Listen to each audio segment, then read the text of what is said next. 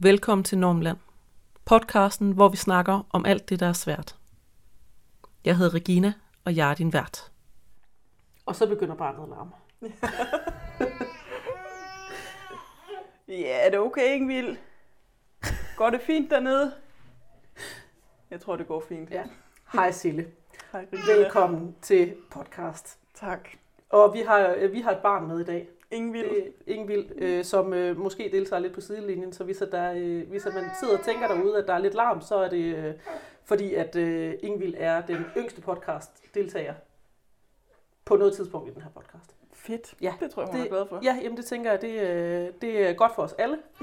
Så, nå, Tille, vil du fortælle lidt om, hvem du er? Jo, nu skal jeg se, om det er jo også lidt spændende for mig det her, om jeg kan øh, koncentrere mig, mens Ingevild, hun ligger dernede og laver mavebøjninger. Kan jeg det? Ja. Og smiler meget sødt til mig. Jamen, øh, jeg hedder Sille, og jeg er tredive år gammel. Uh, øh, og så har jeg en kandidat i nordisk sprog og litteratur, mm-hmm. og har skrevet en bog. Øh, ja, og jeg er sådan lidt i de sidste mange år, synes jeg, har været sådan lidt kronisk livskrise. Ja. Spændende. Ja, øh, kan ikke helt finde ud af, øh, men, øh, men det vi kører med lige nu, det er, at jeg er sådan en, øh, en øh, arbejdsløs forfatter-type, der er på barsel. Ja, øh, så ikke, kan, ikke arbejdsløs rigtig, fordi du er men, på barsel. Men, det, men jeg synes aldrig, jeg har været arbejdsløs uden at have noget at lave. Jeg synes sådan set, at, øh, at øh, arbejdsløs, det findes ikke rigtig godt. Nej, det kapitalistiske samfund skal nok holde os i gang. Ja, ikke også? Jo, ja. Det får for aldrig en fucking det, pause her. Så jeg tror, det begyndte at gro fast, den der, eller det kom lidt bag på mig selv, den der arbejdsløshedsidentitet, den sådan øh, forfølger mig langt ind i barslen. Ja. Det havde jeg ikke lige regnet med. Men, øhm. det er jo interessant, at, øh, at det er sådan. Nå, øhm, ja, du er jo med i podcasten, og det kom så jo egentlig af, at øh, jeg skrev og var sådan lidt, øh, hey, hvem vil jeg gerne have med i podcasten, som øh, bor i Jylland? Fordi at øh, rigtig mange af dem, der har været med, bor ikke nødvendigvis i Jylland. Mm. Og jeg er sådan, kan vi finde progressive mennesker i Jylland? Det kan vi faktisk godt. Øh, og så var du jo simpelthen så skøn at skrive øh, mig. Nemlig. Så nu sidder vi her. og, øh, og, og en af de ting, som jeg tænker, vi skal snakke om, nu har du skrevet en øh, bog, den hedder Med hjertet og kussen i laser. Nemlig. Ja, lige præcis. Den har jeg ikke fået læst endnu. Men, det er simpelthen okay. Men jeg har læst her for nylig, der udgav du jo simpelthen det fineste manifest, som hed Manifest mod kædeordninger. Manifest mod kædeordninger og andre krænkelser. Ja. Okay, Ingevild. Og det der, jeg måske skylder at sige, det er, at det er meget lang tid siden, jeg har skrevet det manifest. Altså helt ekstremt lang tid siden, ja. Føles det som om. Ja. Øhm, Så det er ikke fordi, det står sådan vildt klart i mine erindring. Nej, men, men øh, det fik jo sådan lige pludselig her for nylig en, øh, eller måske ikke en genoplivning, fordi det var måske der, det sådan rigtig kom til live. Men det skal jeg lige tage Ingevild op på skolen og give hende et sut. Det kan godt ske, at vi lige skal have ro på barnet. Nå, nu har vi fået øh, barn med i øh, podcasten. Yes. Øh, op til bordet og sidde, så håber vi på, at øh, det gav lidt mere ro. Hun stiger i hvert fald fascineret på Regina, ja. Så det kan være. Nå, men du har skrevet det her manifest mod kageordninger og andre, andre krænkelser, krænkelser yes. som jo lige pludselig var øh, mange steder. Hvornår var det? Var, det var i efteråret engang? Jamen det, der er lidt specielt, det er, at det var faktisk, øh, jeg var indlagt på øh, Aarhus Universitets Hospital til igangsættelse ja. af fødsel, da, da manifestet kom ud. Åh oh, ja, det var, øhm, det var lige så, over hinanden. Så jeg har faktisk ikke fulgt så meget med i, hvad der skete, Nej. da den artikel... Øh, På, ja, jeg lavede et interview med D R om, øh, om manifestet, da det kom ud. Så jeg har kun sådan lidt fornemmelse af, at det åbenbart gik lidt amok. Mest fordi, at jeg blev kimet ned af så mange journalister, mens jeg lå der og forsøgte at lave V'er. øhm, så øh, så det, er, det er altid lidt spændende for mig at høre, hvad ja. det lige var, der skete ude i verden. ja. øhm, kan, du, kan du selv huske noget af det? Sådan, hvad, sådan, kan, du, kan du fortælle, hvad det handler, hvad det handler om? om? Ja, sådan i grove træk. Øhm, jamen, jeg tror måske, det bliver på en lidt kedelig dansklærer-agtig måde. Øh, fordi det jeg kan prøve på at supplere, så det bliver sjovt, yes, hvis det er. Øh, godt. altså, øhm, den tager på en, med udgangspunkt i kageordningen mm. og kagen som, øh, som, som metafor, så er det ligesom et manifest mod øh, rigtig mange af de vilkår, som øh, når man er særlig kvinde i det her samfund, øh, ligesom må leve under eller med. Ja. Ja, det, var det kedeligt? det, det var ret kedeligt, det vil jeg godt sige. Det tænker jeg, at vi godt kan folde ud. Tak. Det kan være, at jeg skal hente det på et tidspunkt, om det kan. Altså, jeg ved ikke... Det... Jamen, nu er det ikke helt så lang tid siden, jeg har læst det. Okay, fordi jeg vil sige, det er lidt... Det er også lidt spændende for mig, det her med at sige, at jeg tager med en podcast, Jeg har overhovedet ikke forberedt mig. Altså du kan se, jeg havde ikke engang, jeg havde knap nok te og kaffe der. Ja, ja, og jeg har selv taget købekagen med, fordi yes. at, øh, det skulle selvfølgelig ikke være en bakkage, når vi skulle øh, snakke kageordninger her. Øhm, jeg synes det var super super spændende, fordi at jeg har slet ikke tænkt over det her med kageordninger, før jeg læste det her. Og mm. jeg er jo ellers, altså de fleste vil betegne mig som relativt progressiv og normkritisk mm. i forhold til sådan nogle ting, og så har jeg ikke engang tænkt over det. Men jeg synes det var super interessant at læse det her med, hvordan at at det netop bliver sådan en ting, som øh, de her kageordninger, så tager man kage med, men hvem tager hvad med, og at der er, og jeg kunne så meget genkende det fra mit sidste arbejde, ja. at, at kvinder, der tager kage med, er ofte, øh, de tager ofte sådan, så står de derhjemme og bager, og det skal være fancy, og jeg er også sådan en, altså hvis jeg skal tage kage med, så, så står jeg og laver en cheesecake sådan øh, dagen i forvejen, og det skal være stort og fancy og lækkert og alt sådan noget. Øhm, hvor at mine mandlige kollegaer er sådan, jamen, øh, så på en god dag, så kører de måske forbi bageren i Føtex og ja. tager en eller anden stykke skærkage med derfra. Øhm, og det var interessant det her med, altså det her med øhm, mental load handler det jo egentlig om, den her med, øh, hvad, hvad er det, at vi forventer af kvinder, og hvad forventer mm. vi af mænd? Ja. Hvor at af mænd er det sådan, nå jamen det er fint, bare købe en eller anden tilfældig kage, og af kvinder, der er sådan, jamen så, så skal det være det her nær, altså store show, der nærmest tager flere dage for at tage en kage med til ja. en kageordning. Og kageordningen bliver netop mm. bare billedet på det usynlige, ja. ulønnede arbejde, som kvinder Præcis. i ekstremt høj grad laver i det her samfund. Præcis, og det var super, super spændende at læse det her, og hvordan at du netop tog sådan en helt, helt konkret ting, og så kunne du sådan lave en helt samfundsanalyse over en fucking kageordning. Det var virkelig, virkelig skønt, det gjorde mig meget glad og, og ret sur samtidig. Ja, men og jeg tænker også, der er jo, fordi at, som tykaktivist, ikke, mm. så er kagen jo, den er jo en anden form for symbol, mm. så det er som om, der sker et lille, et lille clash ja. her, Vi, apropos der, det, du sagde. Ja. At det, det giver god mening her, det har jo, altså det er jo noget, jeg har egentlig haft med min podcast, da jeg startede podcasten, så var jeg sådan, at vi skal altid Oh, vi skal altid, øh, tak, Regina, hun er vågen for Ingevild, hun var lige ved at gå i. Vi skal altid have kage, når vi skal optage podcast, fordi den her med, at, altså, at kage egentlig er både sådan en, en meget elsket, men samtidig også meget øh, udskilt ting i vores ja. kultur, at vi synes, at kage er simpelthen noget af det lækreste, men alligevel så har vi de her kageordninger, hvor at... Øh, vi synder i personalestuen. Vi synder i personalestuen, og der er simpelthen så meget, utrolig meget diætkultur omkring det her med ja. at spise kage, at så skal man gøre sig fortjent til ja. det, eller når man så har spist kage, så bliver man nødt til at skulle ud og træne, når ja. man har fri, og... og eller snakke rigtig meget om, hvordan man bare ikke burde have spist det. Ja, eller at så burde man måske springe frokosten over, ja. eller en hel masse andre ting, hvor det sådan et, at, at det er den her helt vildt fantastiske ting, vi har puttet op på en piedestal, som vi både forguder og, og hader af ja. hele vores, øh, ikke hjerte, men samfundshjerte på en eller anden og måde. Og det er jo lidt det samme med kvinder. Ja, altså. ja. Det er, ja, det er det jo virkelig, den her med, de er simpelthen så fantastiske, men hvorfor går de og frister os? Det er jo, altså, ja. Ja, ja, man kan måske egentlig sætte, uh, sætte lidt, uh, lidt lighedstegn mellem kvinder og kager. Ja. At, uh, altså, de... Shu-bi-dua synger det jo også, du kan få kvinder og kager ja. og jobber for sjov. Ja, det er rigtigt. Det. Og jeg tror, Shu-bi-dua er lidt en bouillon-terning over... alt, der er galt i samfundet, var jeg lige at sige. Det er ikke en pointe, jeg helt er gennemtænkt. det, det, det kan være, at det skal handle om Shu-bi-dua i stedet for. Det må det virkelig ikke, fordi jeg tror faktisk, det var den sang, jeg kunne med Shu-bi-dua. Også den med sexy kage. Ja, den er også ret forfærdelig. Ja. Jeg havde tit en vikar, den gang jeg gik i folkeskole, som så tog han sin guitar med ind, fordi han, det var det, han lavede, når han var vikar. Ja. Og så, og så, spillede, han, så spillede han sange og sådan noget, så jeg tror ikke, jeg gik mere end i første klasse, før at jeg kunne hele teksten til Nam Nam. Er det også Shu-bi-dua? Ja. Som nam nam. Ja, er der mere? Ellers er det også rimelig simpelt. Ja, nej, nej, der er mere. Det, er, okay. det handler også om sex. Nå, okay. Ja, det, okay. Den lærte man meget tidligt på den skole, jeg gik på, når man havde ham som... Ja, ja. ja fordi det er jo bare børnesang for voksne, så det ja. må man jo gerne... Ja, ja, men lige præcis. Det passer så fint. Ja. Øhm, men øh, god, god pointe. Kvinder kan jobbe for sjov. Ja. Ja. Øhm, men, men ja, det er ret interessant det her med, hvordan at... Øh, at at kagen bliver det her uh, ja, fantastiske noget, og at det er noget, vi i høj grad pålægger kvinder, det her ansvar for, øhm, for ligesom at opretholde en kageordning. Dengang, nu fortæller jeg historier om mig, dengang jeg var spiseforstyrret, der kunne jeg helt vildt godt lide at lave kage. Ja. Og jeg kunne helt vildt godt lide, at andre spiste dem. Okay, nå. Ved du hvorfor?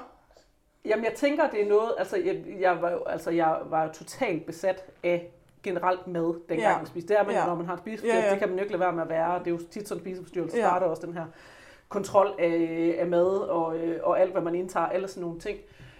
Øhm, men, men jeg tror, jamen jeg tror helt bestemt, at det var det her med, at kage er sådan en fantastisk ting på en eller anden måde. Hvis man giver folk kage, så kan man folk bliver sådan helt vildt begejstrede, især hvis man laver fancy kage, som for eksempel en øh, sej pyntet cheesecake, eller ja, okay. hvad det nu skulle være, ja. Når man selv har fundet på en opskrift til at lave en kage. Øhm, samtidig med, at det jo så også blev den her ting, som jeg skulle holde mig fra, fordi, ja. men, og så blev det også på en eller anden måde måske et bevis på ens mådehold, det her med, at man kunne selv at være med at spise kagen, ja. og så kunne man servere den til andre, ja. og så kunne man selv at være med at spise ja. den. Og jeg tror ikke, at det er noget, jeg har tænkt over, dengang jeg var spiseforstyrret, det her med, at andre spiste, når jeg selv lå værd.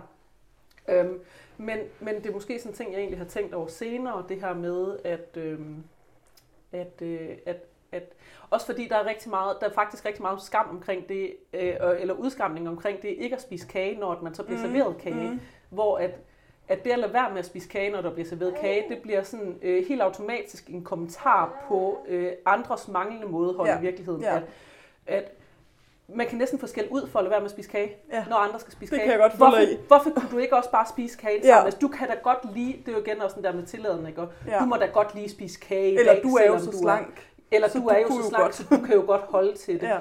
Øhm, det er ret interessant, hvordan at det bliver altså en forlængelse af diætkulturen, også at, at fravælge kage. Ja. Og det oplever jeg også nu her, når jeg nu er tyk igen, og, øh, og nogle gange er sådan, at jamen, jeg har ikke lyst til kage, at så bliver det sådan endnu... Sådan, ja. Hvordan kan du lade være med at, ja. at spise kage, ja. når vi andre skal spise kage? Og, og hvor det også næsten... Altså også fordi, der har været i mit liv så meget skam forbundet med mad, at jeg mm. kan næsten føle, at jeg bør spise kage for at demonstrere, at jeg spiser faktisk kage. Ja.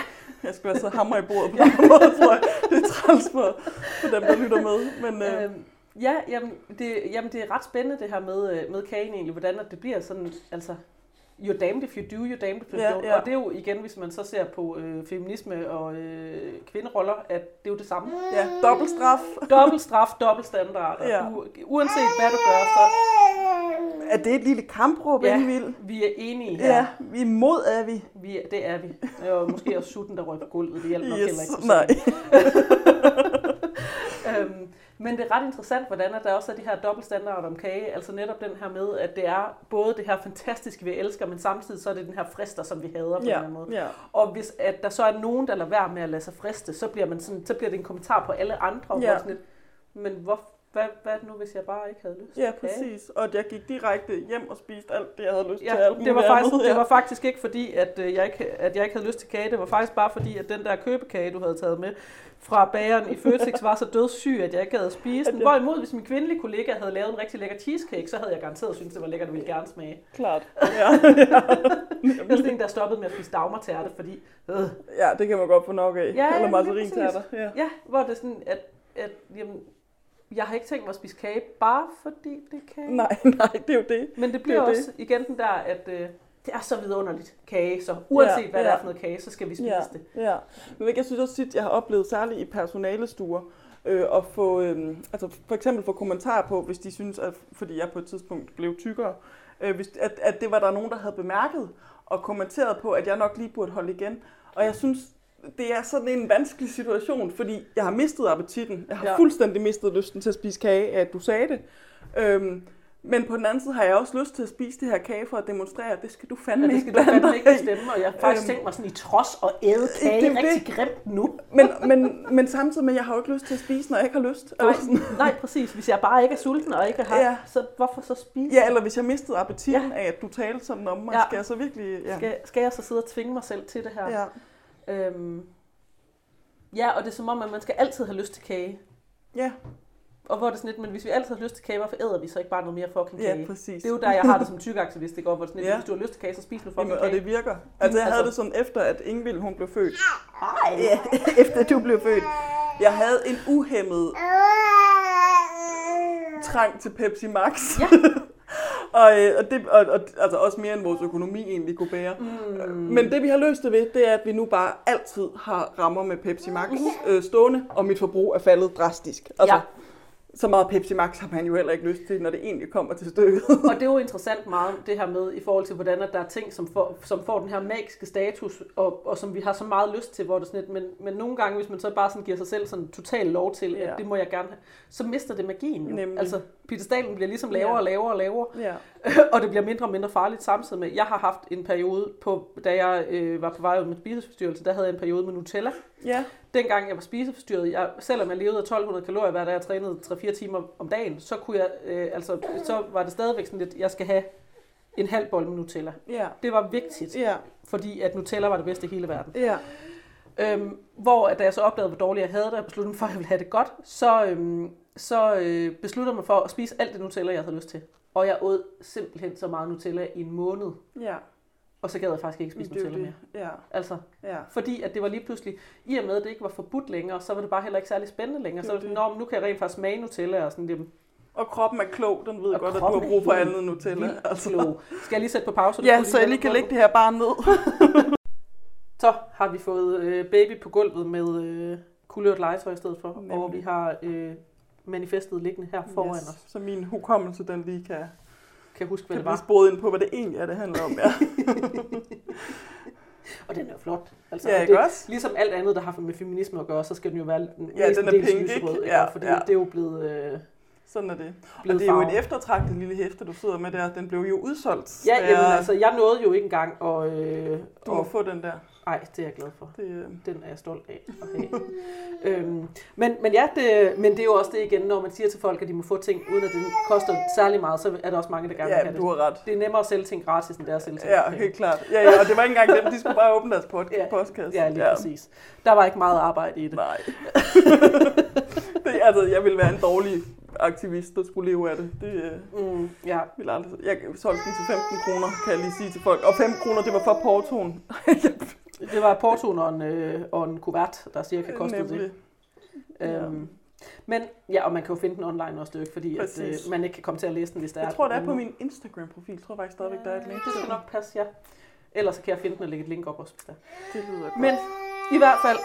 Ej, det her, det er, Regina, det er, øh, jeg sagde det før, da mikrofonen var slukket, men det er et virkelig spændende eksperiment, synes det her, jeg. Det er meget interessant med øh, baby, der deltager og i hvis podcast. Man tror, at, at jeg sådan mishandler hende og bare lader hende ligge og græde i et hjørne, så ser hun altså sådan, okay, tilfreds ud. det, det ligner ikke en, øh, en utilfreds baby. Nej, vel? Ah.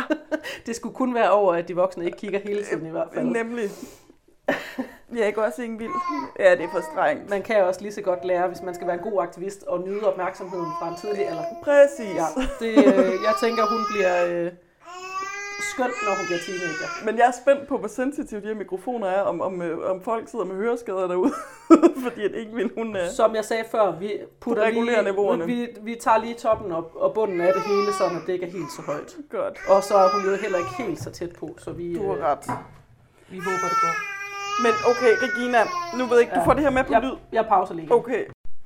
Ja, nu er vi kravlet på gulvet til barnet i stedet for.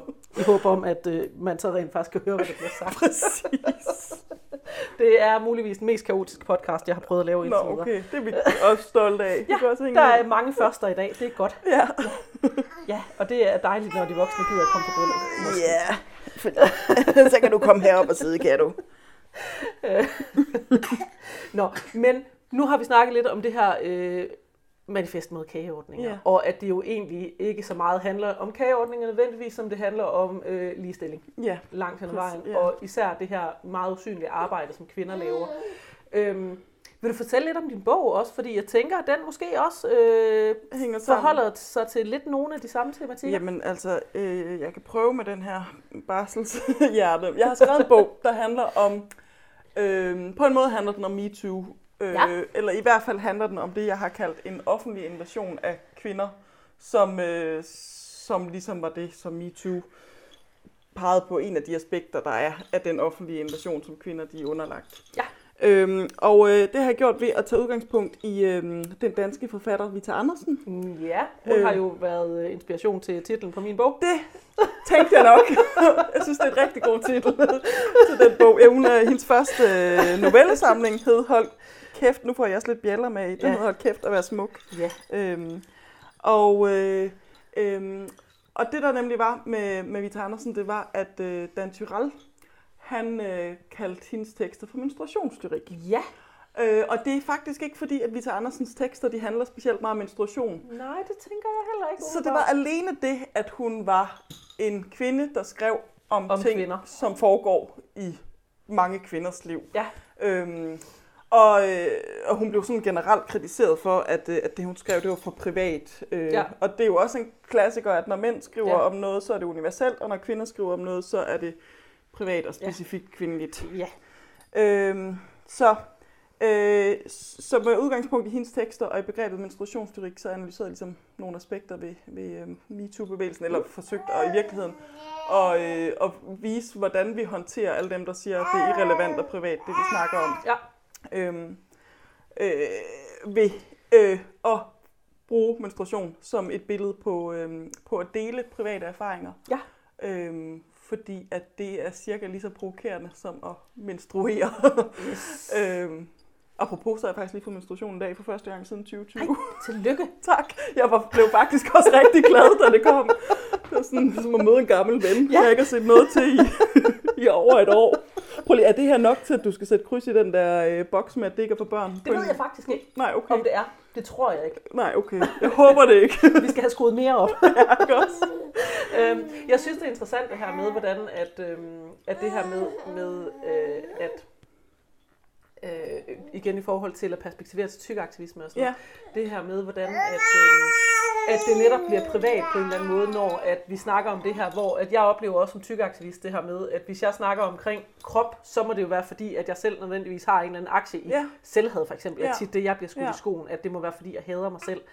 Øh, og at hvis jeg hader mig selv, så er det jo noget, jeg skal forholde mig til. Ja. Hvor at en del af problemet er jo super meget den samme, det her med, at jamen, kvinder bliver begrænset, fordi de er kvinder, og fordi de har menstruation. Ja. Tykke mennesker bliver begrænset, fordi vi ser på tykke mennesker på en bestemt måde. Ja. Det er jo utrolig meget det samme, det her med, hvor at jeg, kan, jeg kan aldrig nogensinde øh, komme til at elske mig selv højt nok til, at min omverden Nej. behandler mig pænt. Mm. Og kvinder kan aldrig nogensinde øh, kontrollere deres menstruation eller deres privatliv så meget og holde det så privat som overhovedet muligt, at de stopper med at være kvinder og blive behandlet som det. Mm. Det er jo rigtig meget det samme, den her med, at, at så kalder man det menstruationslyrik, når at det er øh, kvinder, der ja. forholder sig til kvindeliv, men når ja. mænd forholder sig til menneske, me- menneskeliv eller til mandeliv, så er det ligesom det her universelle, fordi at manden ligesom er standarden, ligesom at når tynde mennesker skriver om deres krop, så er det bare sådan en universel ja. ting. Når jeg skriver om min krop, så handler ja. det om at være tyk i stedet ja. for. Ja, og man må sige, at den tykke krop er jo om no- noget virkelig også underlagt en offentlig invasion. Oh, ja. Altså ved, til sådan kre- konkret, at hvis man går i Føtex, så synes folk, at ja. de har ret til at fortælle en, at man øh, måske skulle købe noget andet end ja, kage. Ja, og kigge ens, øh, gå og monitorere ja. andre folks indkøbskurve for, hvad man nu ja. putter i. Eller... Og så tænker jeg også, der er, det er også som om, at den tykke krop bliver, øh, bliver betragtet som mere privat end den tynde krop. Altså i og med, at den tykke krop forventes at være tildækket, ja. øh, og man forventes ikke at lægge øh, let på klædte billeder på Instagram, at det er som om, at den tynde krop er ikke helt så nøgen, når den er nøgen ja. som den tykke ja. krop. Det synes jeg også var interessant her i efteråret, hvor vi havde den her diskussion omkring crop tops. Ja. Og øh, fordi at det jo stort set kun var tynde mennesker, der talte om det her, ja. var det sådan lidt, men hvis jeg tager en crop top ja. på, er det jo en helt anden sag, ja. end når at tynde kvinder tager yeah, en crop top yeah, på. Yeah. Fordi bare det, at jeg overvejer at kunne finde på at tage en crop top på, allerede der, så er det jo så outrageous, at yeah. folk, de, de altså, øh, næsten synes, at de altså, må råbe efter mig og spytte yeah, efter mig og yeah, alt muligt yeah. andet. Hvor det sådan, jeg, jeg ved altså ikke, om, hvordan den her lytteroplevelse er. Det, prøv at høre, folk de må tage en pause, hvis yeah, de har brug for det. Yeah. Øhm, det er jo det gode ved podcast, der kan man selv pause, når man har behov for yeah. det. Øhm, men, øh, men den her med, at, at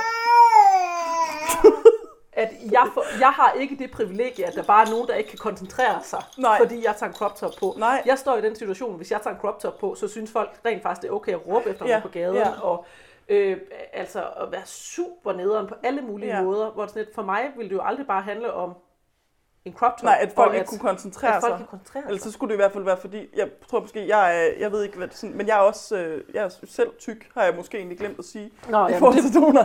Now øhm, we know. Ja, præcis. At det kan måske være relevant for nogle af de ting, jeg siger. At der er også nogle af de her ja. ting, jeg selv har erfaringer med. Ja. Det er ikke bare, øh, fordi jeg har hørt efter, når andre ja. har talt. Øh, så når jeg for eksempel lige om lidt vil sige, at vores kroppe bliver fortolket som ulækre, ja. så taler jeg også om, om min egen krop, ja. ikke? Ja. Øh, når den er kropt. crop top på. Ja. Øhm. Ja, også at, øh, hvad det hedder, at, øh, at hvis man nu er tyk og ikke har særlig meget tøj på, så bliver man udsat for en meget større grad af fetichering. Ja. Også en ja. tynde mennesker gør, hvor tynde mennesker, tynde kvinder kan godt tage en bikini på, og så er de ligesom bare ja. på stranden. Ja. Hvor at hvis jeg tager en bikini på og går på stranden, så ender jeg med enten at blive øh, hyperseksualiseret som et objekt og ikke som et menneske, ja. eller også så er jeg en øh, klam fed hval, som ja. burde blive derhjemme, fordi at, at min krop er så ja. privat, at jeg ikke ja. engang må gå på stranden ja. i en bikini, hvor vi jo ellers er ret ja, enige om at gå på stranden, altså at vi tager bikinier ja. på. Øhm. Ja. Ja. Det er rigtig relevant. Men den forbindelse, jeg har faktisk tænkt på, da jeg tænkte over, hvad vi skulle snakke om. For jeg tror godt, jeg nogle gange kan føle, at jeg er lidt øh, kujonagtig i forhold til det med øh, tyk-aktivisme. Ej, hvor spændende! Ja, ja. Øhm, øh, også fordi, at jeg sådan i kontrast til dig, som jeg synes er fuldstændig øh, altså vanvittigt modigt at gøre et virkelig vigtigt stykke arbejde. Man kunne også sige dum, men det er jo en anden side. Ja, men det synes jeg ikke. Det synes, jo, du, altså man kan selvfølgelig sige, du vælger... Jeg kaster mig nogle gange ud i nogle ting, jeg ikke kan gennemtænke konsekvensen af. Ja, og, og det er jeg fuldstændig med på, og det må være så hårdt for dig, men du gør en kæmpe stor forskel. Jeg prøver. Ingevild, skal du over og sige hej til Regina? Hej. Skal du over og sige hej til Regina? Det er bare fordi mor er kedelig, ikke? Ja, Hva? jeg tror, bare, at Regina lige nu har øh, rystet Ingevild så meget, at hun er blevet stille. det... Hvad? Det duede. Ah, ja. Og nu får jeg så ti minutters babysnak. Ja. I stakler derude. Ej, jeg tror godt, vi kan snakke mens, at, ja, øh, at vi blæver en baby ja. derovre. Ikke godt. Øhm, men ja, den der med, med de private, at... Øh, og, Nej, og, jeg var siddet og komplimenterer dig. Ja, det springer nå, du let og elegant. Ja, undskyld, det må jeg gerne have lov til at fortsætte. Jeg skal nok holde op. øhm, og jeg kan mærke, at jeg i, i forhold til tyk-aktivisme har en ret stor trang til at gemme mig. Ja. Fordi jeg simpelthen ikke kan... Øh, fordi, måske i virkeligheden, fordi at det er sådan, at jeg i mit eget private liv mærker konsekvenserne af tykfobi så ja. meget, at jeg nærmest ikke kan holde ud også og stille mig på hvad hedder det, øretævernes mm. holdeplads. Det forstår jeg og virkelig. Og tage imod endnu flere. Det, har jeg, det hører jeg faktisk jævnligt den der med, at, at folk sådan næsten er, altså, har det faktisk lidt træls over, at de ikke, at de ikke tør at være mere aktivistiske omkring deres ja. tykke krop. Men hvor jeg er sådan lidt meget, at, at altså, fordi man er tyk, så, und, så, så skylder man altså ikke nogen at være aktivist. Nej. Det må man faktisk gerne bare øh, prøve på at lade som en ting, og så nyde, se... at andre laver arbejde. Jamen det er jo det, når man ser dig stå derude alene, ikke? Og så tænke, burde jeg lige... Øh... Har ingen... Ingevild, hun ligger og får en hoppetur ja, på øh, et flot, blåt lår. øhm, der vil jeg så sige, at øh, som tykaktivist står jeg overhovedet ikke alene. Der er masser, der er... masser af gode allierede, som, øh, som støtter og passer på, og som også laver arbejdet. Øhm, men jeg kan virkelig godt forstå det, men det er jo også igen det der med, at, øhm, at med nogle ting, for eksempel sådan noget som, Øhm, som, som seksualitet, der er det jo sådan en ting, hvor at, øh, at det kan man bedre skjule, for eksempel sin seksualitet. Der er ja. ikke nogen, der for eksempel kan se min seksualitet nej, på mig. Det nej. kan man ikke. Så, så folk, de antager, når de kigger på mig, at jeg nødvendigvis må være heteroseksuel. Ja, fordi det må alle nødvendigvis fordi være det må i alle den her verdensorden. Ja. Sådan, der er jeg privilegeret, man kan ikke se min seksualitet, så jeg oplever ikke den diskrimination, der ligesom mm. følger med det. Øh, hvor at næsten uanset hvad man gør, så kan man jo ikke skjule sig for for eksempel at være kvinde, eller blive aflæst som kvinde mm. i hvert fald. Man kan ikke skjule sig fra at være tyk. Mm. Altså uanset hvad jeg gør, jeg kan ikke, jeg kan ikke klemme mig ud sådan, at jeg ikke er tyk. Nej. Øhm, det er også i forhold til det, tit den her op med fatsuits for eksempel, hvor folk ja. er sådan, hvad er det der er med de der fatsuits? Hvor det sådan lidt, jamen det er, altså, jeg kan ikke klemme ud som en tynd person, lige meget hvad jeg gør. Nej. Hvor at tynde mennesker kan godt klæde sig ud, ligesom ja. mig. Jeg kan ikke, og, og det er jo en af de ting, der gør fatsuits super nederen. Men det her med, at, at min blotte eksistens i verden bliver altid politisk, fordi at folk de kan kigge på mig og konstatere, at jeg ikke passer ind. Ja. Øhm, og det er der jo mange af dem, som oplever diskrimination og stigmatisering, også for eksempel i forhold til køn, men også seksualitet, mm-hmm. hvis man nu udtrykker sin køn på en anden måde, eller på en særlig måde på grund af sin seksualitet. Eller at man for eksempel er brun, eller man er handicappet, mm. eller at, at den diskrimination, man ofte oplever, er jo netop noget, som er sådan tydeligt afkodeligt ja. på en eller anden måde, at det er noget, man ikke kan skjule. Og man kan ikke vælge at lade det blive derhjemme, når man skal til lægen, eller... Nej, præcis. Og ja. andre folk synes ligesom, at de må gerne have en holdning til en, fordi at de kigger på noget, ja. og så konstaterer det. Ja. Og det interessante er jo, at den, altså, stigmatiseringen og diskriminationen kommer jo altid af, at man har en idé om, at At, at udseende ligesom afspejler, hvordan man er som menneske. Mm. Så hvis man nu for eksempel er tyk, så må det være fordi, at man er dum, og ja. man er doven, ja. og man er grådig. Ja. Hvis man nu er handicappet, så må man også være dum og ja. doven og grådig. Ja. Hvis man er brun, så må man også være dum og doven og grådig. Hvor det jo ligesom er altid den her med, at hvis man skiller sig ud fra normen, øh, så må det være fordi, at man er dum, i hvert fald. Fordi mm. ellers så havde man jo prøvet på at passe ind. Og ja, altså Regina, hun er babyvisker, ikke? Men hun sidder bare derovre helt. Hvad? Ja. Uh, ja. Er vi okay igen nu? Ja, okay. Det er godt, det er okay. Ja, det er det. Ja. Og jeg kom til, også fordi det snakker vi om, inden vi tændte optageren, at jeg synes, det er, øh, kan være et dilemma, det her med at snakke om, øh, eller skulle snakke i kontekst, da jeg skulle snakke om tykkhed. Åh, oh, nu bliver du vist ked af det. Kom skat, skat eller hvad? Ja, ja kom, kom skat, det er altid godt. Ja. Øhm, fordi at i forhold til det med at være, være tyk, ja, der er både en masse, jeg er virkelig rasende over, som jeg har virkelig meget lyst til, at alle skal vide, at det her, det er vilkårene i et tyk menneskes liv. Mm. Men på den anden side, bliver du ked af det, skat? Ja, har jeg, øh, har jeg også rigtig meget brug for at... Øh, okay, jeg tror, vi skal holde en pause. Nej, vi holder en lille pause. Og vi optager igen. Ja, jeg tror, jeg skal samle min egen tråd op. Jeg tror jo ved at sige, at jeg har også rigtig meget brug for at se tykke mennesker, der bare lever fede liv. Mm, ja. Eller som bare har de samme problemer, så, som, som mennesker, der ikke er tykke. Ja. Øhm, og, og det synes jeg er lidt et dilemma. Altså for eksempel, så blev jeg, øhm, da, da jeg ventede Ingevild, så blev jeg diagnosticeret med binge eating disorder. Ja. Og det har jeg aldrig lidt af. Interessant. Men jeg har været spiseforstyrret. Ja, men, øh... men den ene spiseforstyrrelse, man kan have, hvis man er tyk, det er jo, at den spiser for meget. Nemlig, og jeg fandt ud af det ved et tilfælde, ved, at, at øh... det var faktisk, vi havde besøg af sundhedsplejersker, for at komme til, så læste op, at jeg led af binge eating disorder. Fordi det stod pludselig alle mulige steder i min journal, at jeg havde binge eating disorder. Det var jeg aldrig nogensinde blevet fortalt, at nogen troede, jeg havde. Og jeg kan heller ikke... Øh... Og, og jeg vil sige, det er bare et eksempel på det, der ligesom er et horribelt vilkår, når man er tyk. Ja. Det er, at man kan blive, øh, kan blive udsat f- for sådan noget. Øhm, den ja. der historie, det, det, jeg hører den faktisk jævnligt, den her historie med tykke mennesker, der opdager, at øh, der står ting i deres journal, som de ja. ikke vidste, der stod.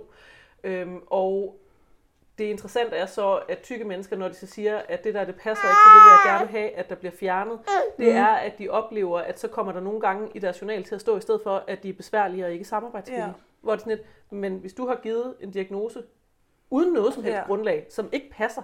Så skal og du fjerne det. Så skal du selvfølgelig fjerne det. Ja. Det har faktisk ikke noget at gøre med at være besværlig, eller ja. på tværs, eller ikke samarbejdsvillig. Ja. Det har noget at gøre med, at du som læge har været hamrende uprofessionel. Ja. Ja, eller det bliver formuleret som, det tror jeg faktisk også, der står i noget med sådan noget, patienten nægter at have, ja. eller afviser, at sådan netop som om, at, at jeg... Ja, mistænkeliggørelse er der, at det er ja. fordi, du ikke vil erkende, at ja. du har en spiseforstyrrelse, ja. og det er derfor, du er, som du er. Ja.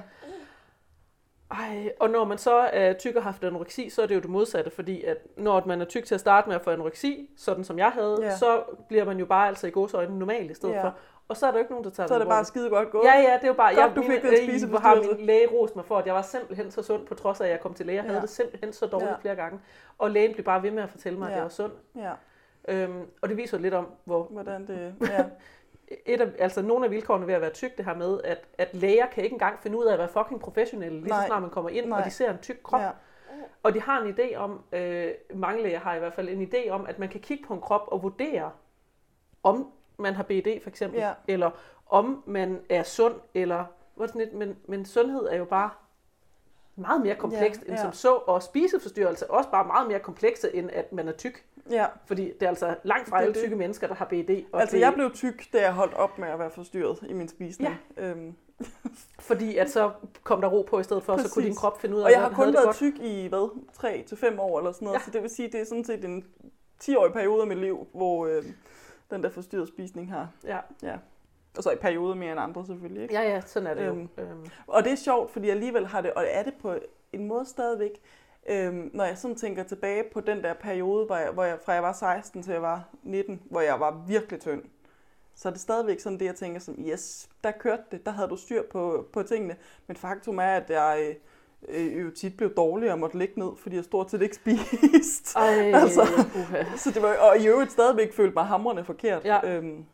Jeg, jeg, her i løbet af de sidste par dage, der er det gået op for mig, fordi jeg har, jeg har sådan, øh, haft en idé, jeg har, jeg har altid været tyk, før jeg blev spiseforstyrret og gik på slankekur og alt det der, ja. øh, men hvor jeg har haft en idé om, at jeg har haft øh, altså et fornuftigt forhold til min krop og, øh, og til mad, indtil at jeg ligesom gik på den første slankekur. Men så her de sidste par dage, der er det sådan gået op for mig, at for eksempel da jeg gik i gymnasiet, at øh, jeg kom i tanke om, at jeg lånte altid penge til at købe snoller om eftermiddagen til ja. i vores kiosk, fordi det var det, man kunne købe i, efter, i kiosken om eftermiddagen. Men, men hvor jeg kom i tanke om, at det har jo højst sandsynligt ikke været fordi, at det har været snoller, men det har faktisk været fordi, at de madpakker, jeg har haft med, har været utilstrækkelige. Yeah. Det, det har været sådan en idé om, hvilken mængde mad, der ligesom var den rigtige at spise. Og så har det ligesom været den madpakke, jeg har haft med i skole, til her, hvor jeg jo altså gerne skal lære ting og have energi til at lære mm-hmm. ting.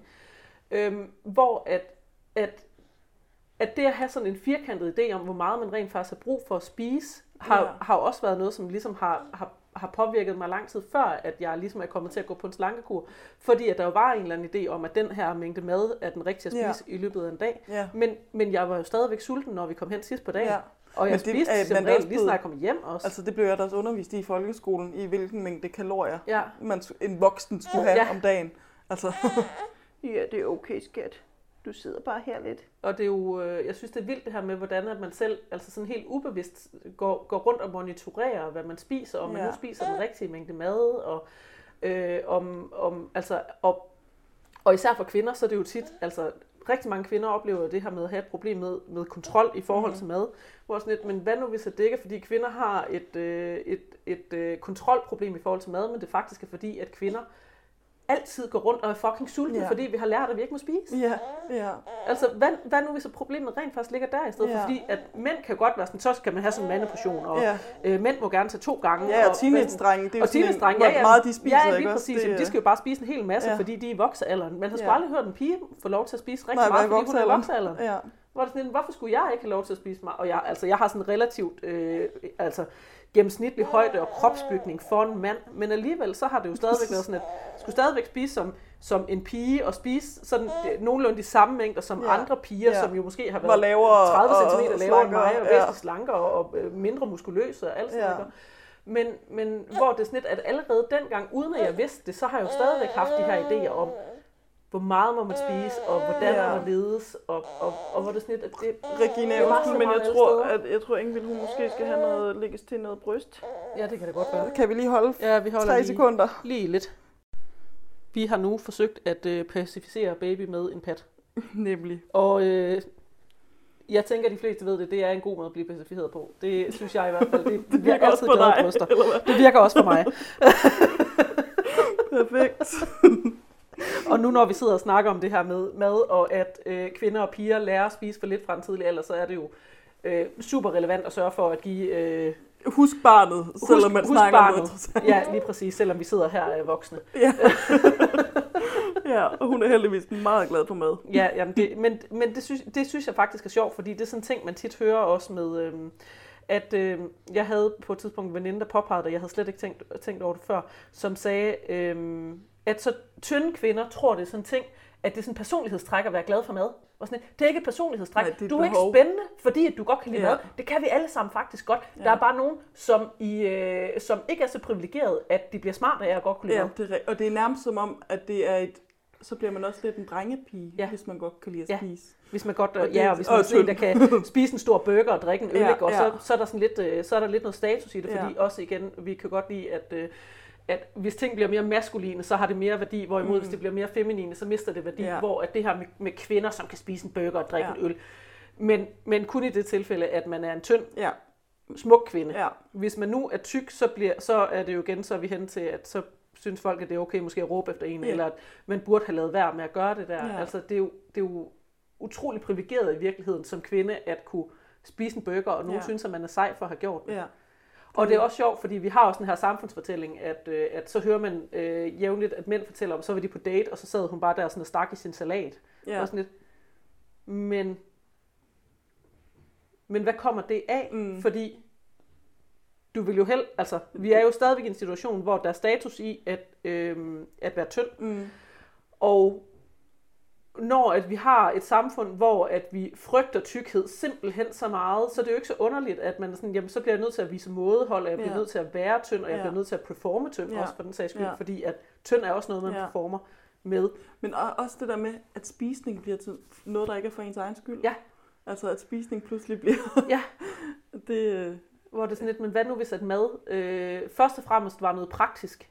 Yeah. Og så og efter noget, det var noget, noget dejligt. Ja, og lige præcis noget lystbetonet, ja. Ikke? Hvor det sådan en, jeg skal have noget at spise, men hvor kunne det være dejligt at spise noget, som, som der smager dejligt, og som ja. Gør mig glad ja. Af at spise ja. Det. Nemlig. I stedet for, ja. At det bliver sådan en... Øhm, det bliver jo tit i virkeligheden en social ting, det her med at spise, at vi skal spise. Vi har besluttet os for, på de her tidspunkter, ja. Der spiser vi. Og når jeg nu skal spise på de her tidspunkter, og jeg skal performe tynd måske endda, hvad kan jeg så spise, som gør, at jeg stadigvæk ligesom kan... Ja, performe ja, tynd. Ja, og det er lidt, fordi det igen nu hvor jeg sidder her og ammer, øhm, det har faktisk været lidt en udfordring, fordi jeg personligt selv har sluppet det der ret meget, øhm, og nu står der en ude i opgangen og støvsuger. Nå, for helvede. Det kan jeg nok ikke høre, det blev jeg lige lidt distraheret af. Øhm, at jeg personligt selv har sluppet det der med bestemte mængder og bestemte tidspunkter. Ja. Men når man så får et barn, og vi fik ovenikøbet et barn, som tabte sig rigtig meget øh, den første tid, ja. Så bliver det med spisning pludselig proppet ind i, i skemaer og mængder, ja. som, øh, som virkelig har været grænseoverskridende, ja. Og som jeg jo godt kan se, det er jo nødvendigt med et spædbarn, der ja. Ikke selv kan fortælle, øh, hvad der ja. Foregår. Øh, men jeg skal også, og det, og det holder på en eller anden måde, det holder jo ved også nu, hvor hun er et halvt år gammel, mm. og jeg er virkelig spændt på, hvornår, og jeg håber, det bliver snart, det får lov at øh, slippe den der optagethed ja. Af antal gange, man spiser, og ja, mængder og tidspunkter. Ja, præcis. Ja. Det, øh... det har jeg også tænkt på. Jeg har øh, I B S, irritabel tarm, tror jeg bare, man kalder det på, øh, på dansk, øh, som jo øh, hver femte kvinde øh, ja. Lider af, eller et eller andet den stil. Der er i hvert fald masser af, ikke? Øhm, og der, der er der nogle idéer om, at der er nogle ting, man, altså så kan man måske spise på bestemte måder, og så kan man måske få, få oplevet noget bedring, og mm. det generer knap så meget. Øh, og hvor det er også blevet spurgt efter, om jeg så har overvejet at gøre det, og hvor jeg sådan lidt, jamen, jeg, kan ikke, jeg kan ikke monitorere, hvad jeg spiser. Jeg har haft, jeg har haft en spiseforstyrrelse, jeg kan, altså alt i mig bliver bare sådan helt ja. øh, højeste alarmberedskab, ja. Hvis jeg skal prøve på at monitorere noget som helst, jeg spiser. Øhm, så jeg kan virkelig godt genkende det der med, at åh oh, shit, det kan godt ske, at det egentlig har et praktisk formål, og at det måske kunne gøre noget godt på ja. En eller anden måde, det der med, at... Øhm... Og du i en verden, hvor du havde været fri for alle de vægttabsforsøg, ja. Måske godt kunne ja. Gå ind i det og have gavn af det. Ja. Lige præcis, men hvor at jeg bare er i en situation, hvor at, øh, at, at alt det her med at holde styr på, hvad jeg spiser, har bare fyldt så meget og været så utrolig skadeligt, at, at sådan, jeg, skal, jeg skal overhovedet ikke i nærheden af det Nej. På nogen som helst måde, Nej. Fordi at... Altså, hvad... hvad Hvad, hvad fanden hvis jeg, jeg ender der igen? Ja, ja. Altså, jeg har jo stadigvæk så meget af det her spiseforstyrrelse med, fordi altså, igen, vi har lært det hele vores liv, ja. og, og det fylder så utrolig meget, at der er stadigvæk så meget med, at, at jeg kan ikke stole på, på min egen evne til at, at nødvendigvis altid lægge mærke til det, ja. Når det dukker op. Ja. Jeg er blevet ret god til det, ja. Men... Øhm, du arbejder så også med det cirka ja, hele tiden, ikke? Jeg arbejder også med det cirka hele tiden, men alligevel så bliver jeg jo en gang imellem ramt af det her med, ja. Sådan, hov, der var lige et eller andet der. Ja. Hvad kom det lige af? Ja. Det er jo ikke... Øh, jamen, hvad er det? Jeg tror, det er halvandet år siden, jeg fandt ud af, hvorfor jeg ikke engang drikker mælk i min kaffe. Ja, fordi det er bare sådan en... Øh, fordi ja. Jeg er uddannet pædagog, hvor det er sådan... Jamen, jeg er pædagog, jeg drikker sort kaffe, hvor det er sådan et, men, det, men, men det er jo bare sådan en ting, der ikke passer. Fordi du har lært at spare på kalorierne. Fordi der. Jeg har lært ja. At spare på ja. Kalorierne, og jeg fjernede kaffen, fordi ja. At øh, ud af et kalorieregnskab på øh, tolv hundrede kalorier om dagen, der var øh, kaffe, øh, mælk i kaffen faktisk ret ja, meget. Ja, og det er jo det, man lærer. Jeg har også øh, i min... Da, dengang jeg var tynd, har jeg, har jeg været rigtig meget hos øh, vægtvogterne. Ja, oh og der er det jo også sådan noget, man... Uh-huh. Øh, ja, det er, der er det jo også noget, man lærer rigtig meget at tænke over. Øhm, hvor genialt det er. Ja, alt. At, øh, alt sådan noget, man lige kan... Ja, ja. Og jeg har nemlig stadigvæk, fordi det kan jeg huske, jeg lærte, at popcorn, øh, skumfiduser og flødeboller, det var det gode slik, som, ikke, som der ikke var så mange point i, og det er jo hos vægtvogterne. Ja. Og, og, og ja, nej, det der også er, i, i rigtig lang tid, så kunne jeg ikke... kunne jeg bilde mig ind, at jeg ikke kunne blive mæt om morgenen af havregryn. Ja. Øhm, indtil det gik op for mig, at det var fordi, dengang der spiste en deciliter havregryn med to deciliter mælk. Ja. Og det havde jeg aldrig sluppet. Og det er sådan, så tror jeg, der pokker, jeg ikke kan blive mæt af havregryn, hvis havregryn, det er en deciliter havregryn. Det er fandme ikke meget. Nej, det er det ikke. Det er det ikke. Jeg tror, at jeg bruger otte gange så meget, ja, hvis det ja, skal rykke noget som helst. Hvor, meget, hvor mange portioner er der i en pose havregryn? Cirka tre fire stykker. Ja, ikke også? Ja. Men også interessant den der med, at selvom man egentlig har sluppet den idé, ja. At så bliver man stadigvæk med, ved med at tage decilitermålet ja, og måle det af. Det er det. Jeg er faktisk stadigvæk, jeg tror stadig, at decilitermålet ligger ude i bøtten med havregryn, uden jeg tænkte over det. Det skal ja. Jeg da fjernet. Ja. Så, så det bliver sådan lidt, det her det er den rigtige mængde. Hvor det sådan ja. Lidt, men, men hvad nu, hvis du kigger på det, og så tænker, men hvor sulten er jeg ja, i stedet for? Ja. Og man så hælder havregryn op. Jeg kan godt, hvis man nu skal lave havregrød, så kan jeg godt se fordelen, fordi der er noget med øh, mælk ja, og havregrynsration, ikke også? Øhm, men, men interessant, at man egentlig har sluppet de her ting, man skal ja. måle, men at man altså, jo stadigvæk gør en hel masse ting, ja. som man slet ikke lægger mærke til, ja. fordi det bare er så indarbejdet. Det, eller det der med, jeg kan også huske på et tidspunkt, at jeg øhm, kom til at sige til min kæreste, at jeg troede, han var afhængig af chips, eller sådan. Det er jo enormt grænseoverskridende, jeg blandede ja, mig i, hvad han spiste. Det gjorde jeg også så meget den gang, jeg var tynd. Altså, kæmpe ja. kunne jeg blive sur over de ting, Bjarke spiste. Ja. Og, og selvom det lidt, bare overhovedet ikke handler om mig. Man på kan jo ikke være afhængig af chips. Nej, det kan man ikke. Det er jo ikke narkotika. Nej, det er ikke afhængighedsskabende på nogen slags måde. På andre måder end, end at fedt og salt har kroppen også brug for, ikke? Så, så ja. måske skal du bare spise chips, når ja. du har lyst. Så er det nok, fordi du trænger. Ja, præcis. Men du troede, han var afhængig af chips? Jamen, han spiste mange chips. Ja. Og, øh, og jeg ved ikke, og det er stadigvæk mad, at kan eller var. Nej, jeg er stadigvæk forbundet med enormt meget angst for mig. Mm. Øhm, og så åbenbart også det mad, han spiste. Ja, jamen det helt, jeg kunne simpelthen en gang, jeg spiste det, det var, altså Bjarke skulle bare ikke spise de ting, som jeg ikke måtte spise. Nej. Og det sjove var jo, at det jo, altså, jo i, altså, i bund og grund af mig selv, der har besluttet, hvad jeg ikke måtte spise. Yeah. Og hvilke mængder jeg måtte spise eller yeah. ikke spise. Yeah. Ikke?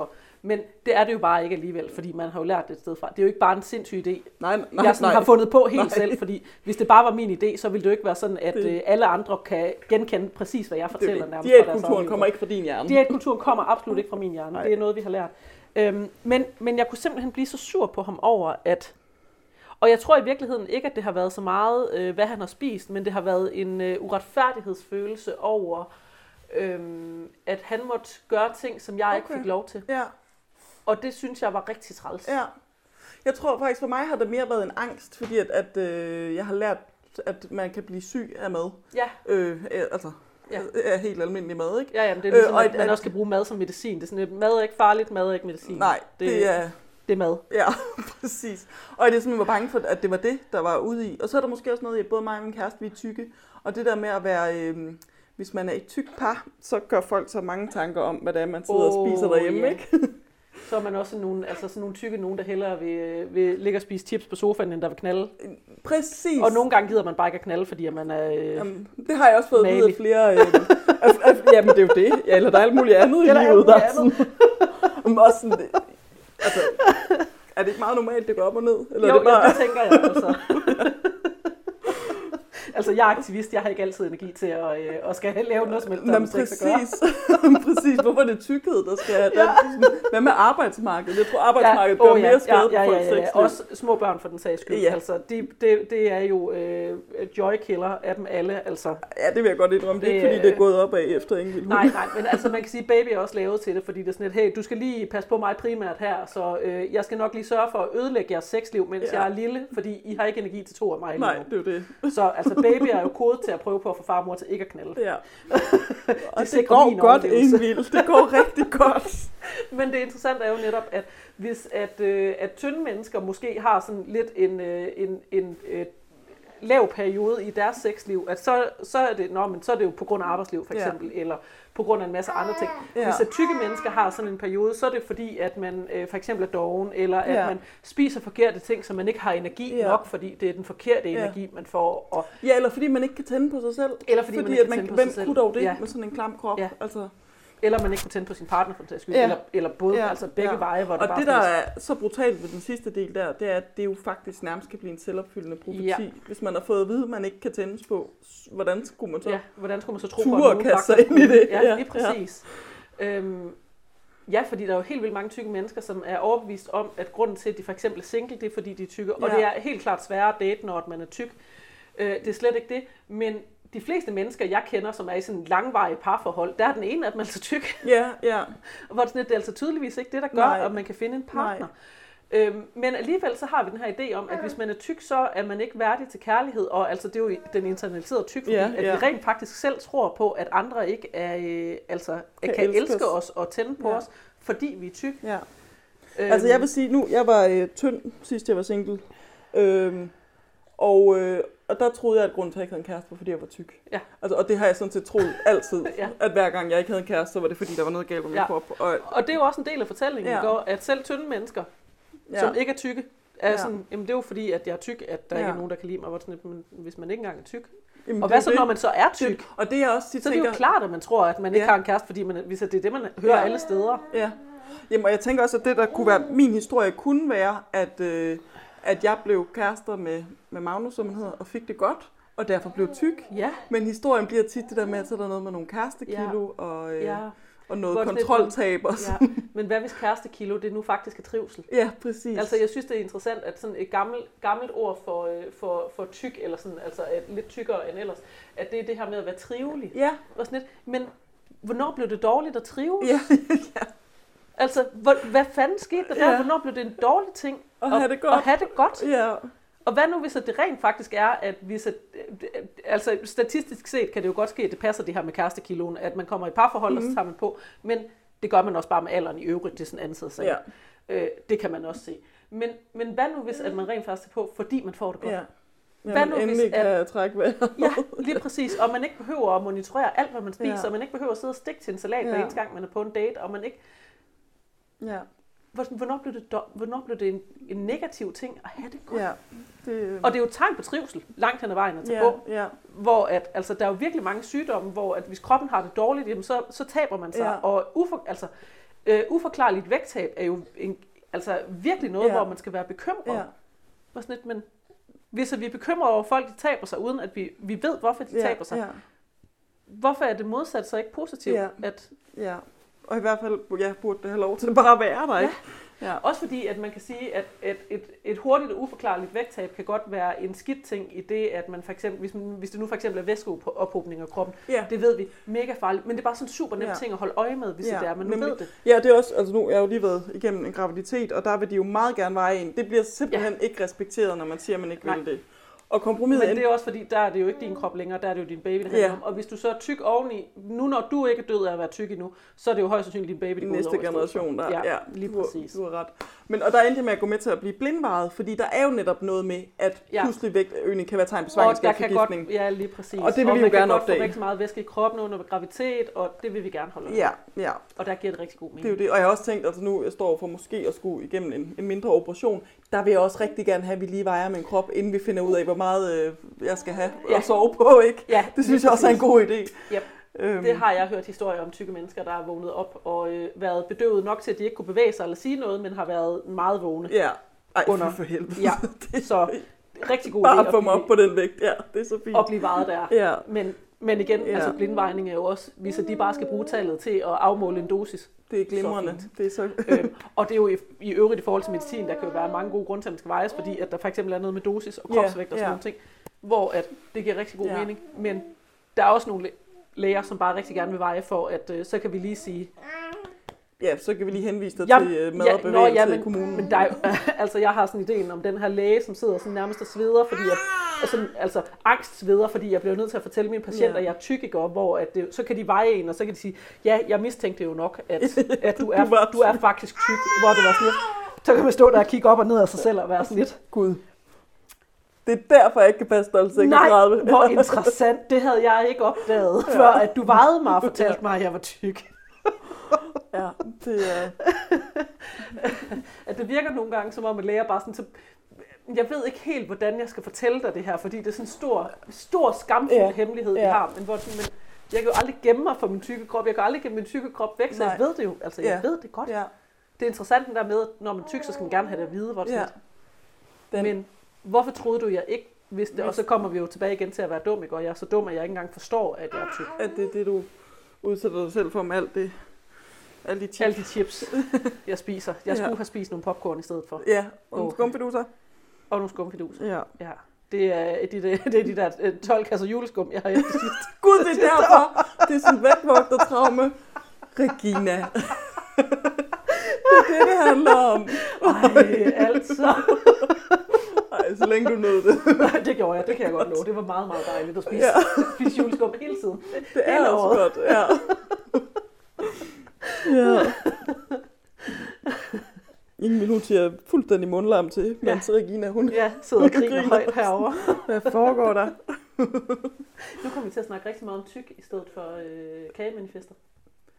Nå, det er okay. Jamen, det er du kan invitere mig en anden gang, ja, ja, hvor jeg så ja, ja, kan ja. Jeg lige nå at forberede mig, hvis, jeg, hvis det var... Og måske kan en, en baby, der skal snakke hele tiden yes, undervejs. Vi kan time det med en dur næste gang, eller med en far derhjemme. Ja. Så ja, jeg ved ikke, hvordan når folk ikke det der. Det må være så uhyggeligt, når man, Magnus, øh, barnets far, gør nogle gange det der i babyalarmen, når han er nede og siger hej til hende. Så kan jeg bare høre den der hej, der kommer ud. Det er det mest uhyggelige. Det lyder også lidt som noget, der kunne ske i en gyserfilm. Ja, nemlig. Jeg, ikke også? Det kan jeg egentlig godt ja. forstå. Og så har hun, hun har sådan en, et lille bam-tøjdyr, der kan spille sådan en klassisk sovemelodi. Ja. Så øh, hvis han så også trækker i den, så den ah, spiller og kommer ud igennem babyalarmen, oh, så kan jeg ikke sove om natten. Nej, det kan jeg godt forstå. Det lyder faktisk også lidt uhyggeligt. Ja, ja. Nå, men øh, hvad det hedder, nu har vi ævlet om en hel, hel, hel masse ting, og, og der er ikke så lang tid tilbage. Så jeg tænker, at, øh, at øh, vi kan nå, og øh, hvis du har nogle afrundende kommentarer, så ja. har vi tid til det. Har du noget, som du tænker... Det ville jeg faktisk måske godt have sagt. Mm, det har jeg slet ikke overblik nok til. Jeg var lige ved at sige, at jeg gerne ville undskylde på mit barns vegne. På den anden side, så har jeg da også lidt optur over, at jeg faktisk kan være med i en podcast, selvom Ingevild er her. Og øh. at øh, du har et barn, som øh, claims for space. Yes, det, lige præcis. Det er skide godt, Ingevild. Ja. Så, og så må folk jo sende baby. deres klager, hvis de synes, det var alt for... altså igen, hvis folk synes, det er alt for slemt, så må de jo sætte på pause. Eller spole. Jeg føler Eller spole. Fra, men det kan de jo ikke. Det nytter jo ikke noget for sådan her til sidst i podcast. Nå, ja. Så kommer der bare mere baby senere, hvis der... Sådan er det nogle gange. Nye, nye mødre må også gerne have... Øh, jeg har lov at sige noget. Have kloge ting at sige. Ja, selvom det er usammenhængende. Ja, og, og det er jo også igen noget af det her med, øhm, hvad man ligesom giver lov til, hvis vi nu ser på sådan det her mm. kønsmæssige. Og mænd har altid lov til at være kloge og sige yeah. kloge ting. Yeah. Hvorimod, at hvis mødre eller kvinder bliver yeah. mødre, så har vi ligesom forventning om, at så er du, så er du mor først. Yeah. Yeah. Så skal du altid, det hedder altid baby, det kommer først. Og så har, tager vi lige en pause fra at mene ting, fordi du skal lige have en baby, yeah. som du lige skal, det er altid først. Og hvor sådan lidt, men selvom man har en baby, så mener man jo stadigvæk ting. Yeah. Og man har jo stadigvæk nogle øh, gode kompetencer og noget god viden, yeah. som det er fedt at dele med verden. Yeah. Og Paul, jeg elsker mit barn, men jeg visner og dør hen, hvis jeg bare skal sidde præcis, alene herhjemme. Præcis, og det er der jo helt vildt mange kvinder, som får, små, altså, som får, får babyer, eller øh, generelt mennesker, der får babyer, uanset om de er kvinder eller øh, et andet køn, yeah. øhm, har jo netop den her med, det sådan lidt, jamen det var som om, at, at alt det, jeg interesserede mig for, det blev sådan nødt til at gå i stå på en eller anden måde, og at man netop sidder og, og visner indeni, yeah. og det sådan lidt, men hvad med, at vi altså yeah. stadigvæk giver plads til, yeah. at, også fordi man stopper jo ikke med at være progressiv feminist, bare fordi at man... Tværtimod, det kan godt blive intensiveret en lille smule. Det kunne jeg faktisk godt forestille mig. det, når man opdager, hvor bøvlet der er at komme ud af døren med ja. en barnevogn. Ja. Ja, ja, fordi det er det. Ja, der var ikke nogen, der havde tænkt på, at vi skulle være der. Nej. Hvad siger du, Ingevild? Ja, vi er utilfredse med det. Fuck patriarkatet. Yes, nemlig. Vi er enige. Det er Regina taler babysprog. Ja. Det var det. Det var det, der blev sagt. Ja. Ja. Det er det eneste, man kan blive så utilfreds med. Sådan bare lige... Ja. Præcis. Så øh, Ingevild fik det sidste ord yes. øh, her i den her podcast. Og jeg har lovet, at du må have lov til at reklamere skamløst for dig selv. Jamen, det var det. Altså, seriøst, Regina, jeg tror ikke, jeg er i stand til det. Nej. Men det er... fordi at jeg er ude sådan noget. Jeg er faktisk en ret fed person. Altså, jeg er jo lidt starstruck, da du skrev, at uh, du godt ville være med i min podcast. Og det er den største reklame, jeg kan få. Øhm, så, altså, øhm. første gang, jeg stødte på dig, der rendte rundt i overalls og, øh, og, og byggede ting. Det er øh, meget inkompetent. Det var simpelthen det, noget. Sagde du, jeg var inkompetent? Nej, det ved Nå, jeg ikke. Det, det er jeg. Ja. Og jeg har nemlig lige set Løvens Hule, hvor der var en inde med samme koncept, ja. men som rigtig kunne tænke. Ja. Og sådan, du tager bare det brain. Ja, ja, okay. det, jeg Hvis synes, det var simpelthen... Drak du øl, mens du lavede det? Eller hvad? Jeg tror, jeg drak Mokai. Eller noget andet, eller breezer. Ja, ja, det var simpelthen så dejligt. Jeg blev så glad af at se det, og jeg var sådan lidt, det er fandme et godt koncept, ja, det er det der. Desværre blevet lukket, men jeg vil godt sige... Men findes det ikke, det godt set? Det er blevet slettet, fordi Nej. mediet gik lukket. Jo. Men hvis der er nogen medier derude, der har lyst til at genoptage feministisk gør det selvhjælp, så er jeg arbejdsløs fra august, tror jeg. Ja, og hvis man gerne vil have flere i konceptet, så yes. man har flere. Jeg kan også virkelig godt, men jeg kan rent faktisk finde ud af ting. Nogle ting. Okay, så jeg kunne være kategoriner på dit ja, gør det selv program. Jeg tror faktisk, program. det var sådan, at vi, vi skrev sammen første gang. Jeg tror, det var fordi, du skulle skære i noget glas. Og jeg var sådan, det kan vidste... jeg godt hjælpe dig med. Det har Ej, okay. jeg faktisk prøvet. Regina, du må også godt få konceptet. Hvis jeg, tror også... ikke, jeg, har, jeg tror ikke, jeg har tid, men jeg tror godt, jeg kan være sådan en, der dukker op og så, og så gør og ting, så gør hvis andre har fundet på, hvad jeg skal gøre. Okay. Men jeg, jeg tror ikke, sådan tilrettelægger rollen, den skal nogle andre lige tage, hvis yes, det er. Sådan jeg mest bare skal do stuff. Det er fedt, ja, men om så... ikke andet godt at have en at ringe til. Ja, ja, lige for, jamen, det gør du bare også, hvis du skal hænge ting på væggen. Vi kan da lige tage en runde bag. Nå, men... Instagram.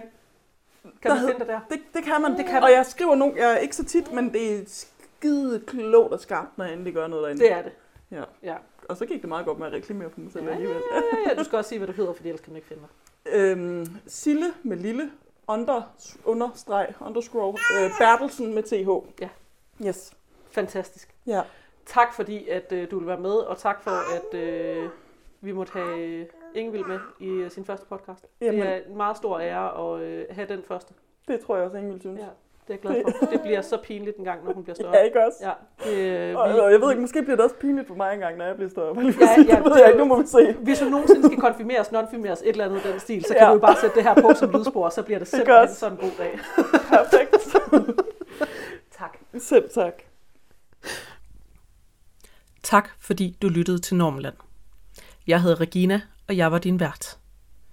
Hvis du vil have hjælp til at tage et normkritisk blik på dine problemer, så tilbyder jeg hjælp som tykterapeut.